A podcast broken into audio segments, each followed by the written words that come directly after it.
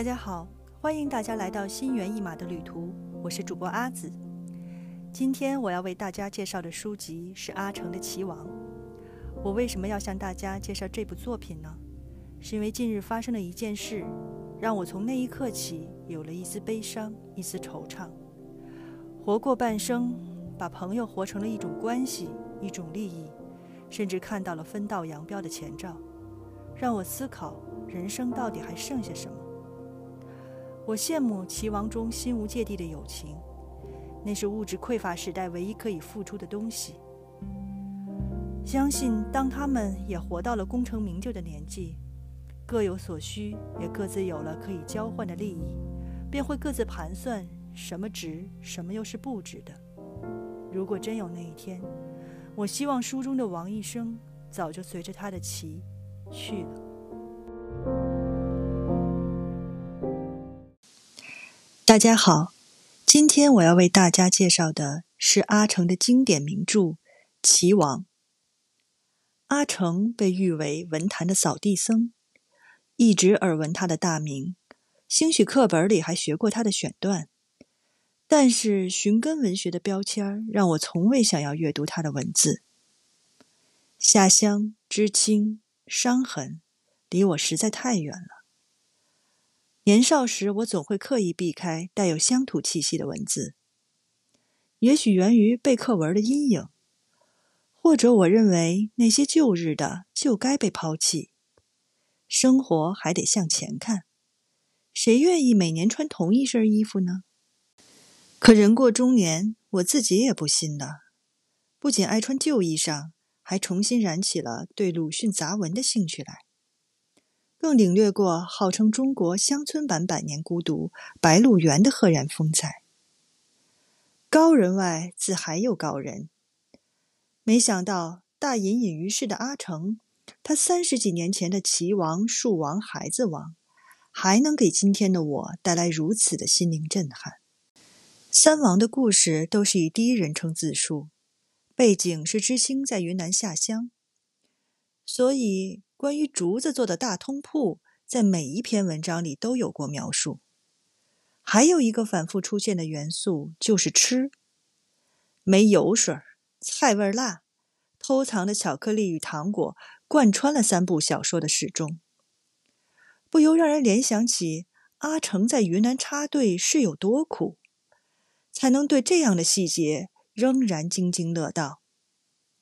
可这些细节也正是三王的精妙之处，于细节中充满烟火气，又于烟火处升起一股仙气，腾云驾雾，又坠地离去。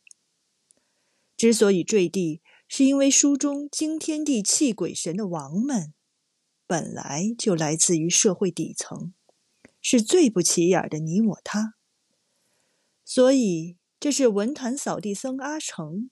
在写另一个扫地僧的故事，正如《三王》里的我这个主角儿，始终是个旁观者。据说文人凑在一起，阿成总是那个讲故事的人。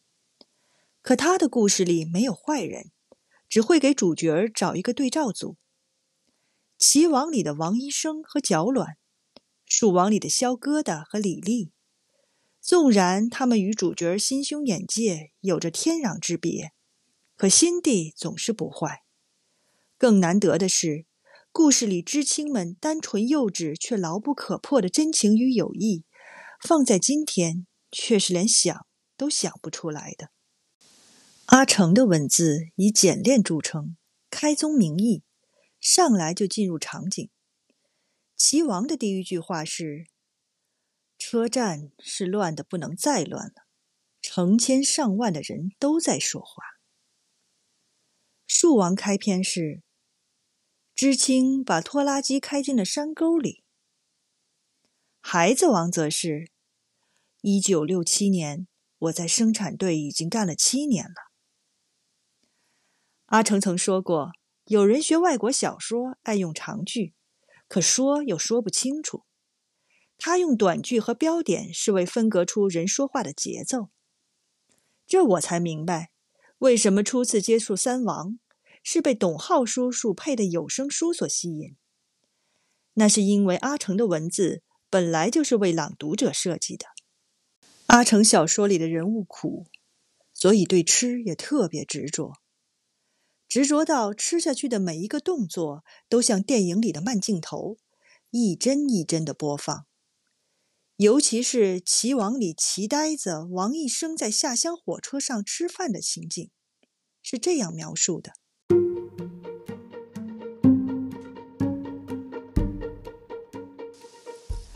他常常停下来，很小心地将嘴巴或下巴上的饭粒儿和汤水、油花儿用整个食指抹进嘴里。若饭粒儿落在衣服上，就马上一按，粘进嘴里；若一个没按住，饭粒儿由衣服掉下地，他就立刻双脚不再移动，转了上身找。吃完以后，他把两只筷子舔了。拿水把饭盒充满，先将上面一层油花吸净，然后带着安全上岸的神色，小口小口的呷。他一下注意到了，就迅速将那个干饭粒儿放进嘴里，腮上立刻显出经络。我知道，这种干饭粒儿很容易嵌到槽牙里，扒在那儿，舌头是赶它不出的。果然，待了一会儿，他就伸手到嘴里去抠。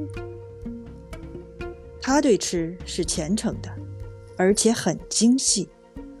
有时你会可怜那些饭被他吃的一个渣儿都不剩，真是有点惨无人道。王医生对吃的执着是源于从小到大总挨饿，他继父酗酒。母亲是姚姐儿从良再嫁，家里穷困极了。可就是这样苦的不能再苦的出身，却成就了一个与九人同时芒旗大战的义气高人。也许正如对照组脚卵所说：“寒门出高士。”亦或是王一生自言：“其是向天下人学的。”王一生穷苦。我的那些感慨与忧愁，在他眼中都是吃饱了撑的。可下棋却是他吃饱了以后唯一想干的事情。下乡在农场干活，他把钱往家里一寄，三天两头的请假和人下棋，气得农场在象棋比赛报名时使绊子，就是不允许他参加。对照组脚卵倒是门路广。可运动会缺篮球队员，身材高大的他也未能如愿下棋。可见人生无论高低，总是不如意的。脚卵是我亲眼见到王一生对阵的第一个高手。他是个南方人，家里有些背景，只是在那个年月落魄了，但社会关系还在，所以才能在县运动会时住到书记家里。他识时务，会运作，更是舍得。书记寥寥几语暗示，他就立刻将家中祖传字画主动奉上，以求调动。可他也讲义气，惜人才。初次见王一生时，他还炫耀一其家世。拜服之后，又引王一生为知己，当场拿出珍藏已久的酱油膏、麦乳精，还有巧克力。招待这个打败自己的人之后，他更是向书记献出自己父亲祖传的明朝乌木棋子，换取了王一生的参赛资格。我不知道现实中是否真有这样既圆滑又义气的人，我希望有。就像我希望阿成他们那一代知青，却如书中所写，打野味儿，共享食物。十几口子人睡在文化馆后台，谈天说地，心无芥蒂。毕竟同是写云南下乡，王小波的黄金时代里却是另一番景象。可王一生是个棋呆子，棋的世界自有它的规矩方圆，在旁人看来，下棋不过是个爱好，可王一生拿棋当命，那是逃离穷苦现实的唯一途径。他待在里面舒服，所以容不得人玷污。哪怕只是好心。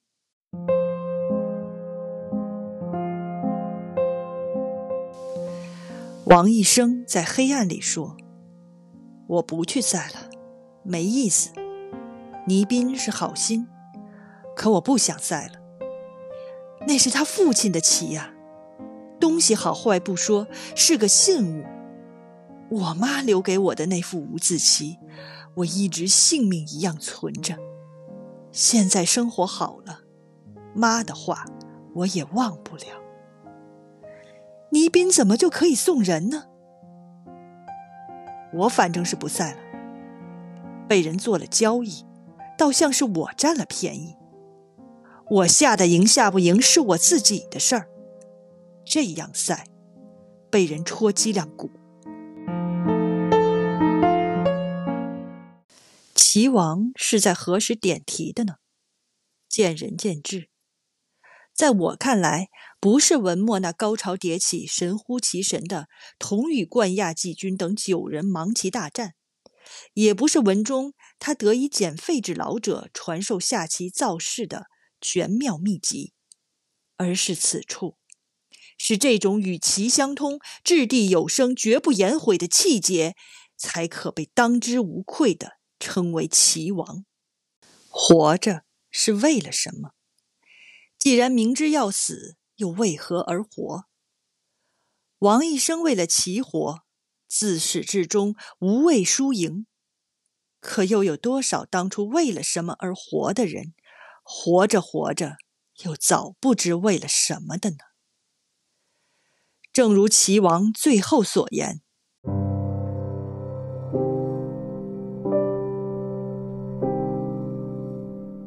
不做俗人。”哪儿会知道这般乐趣？家破人亡，平了头，每日何除？却自有真人生在里面。时到了，既是幸，既是福。衣食为本，自有人类，就是每日在忙这个，可又在其中，终于还不太像人。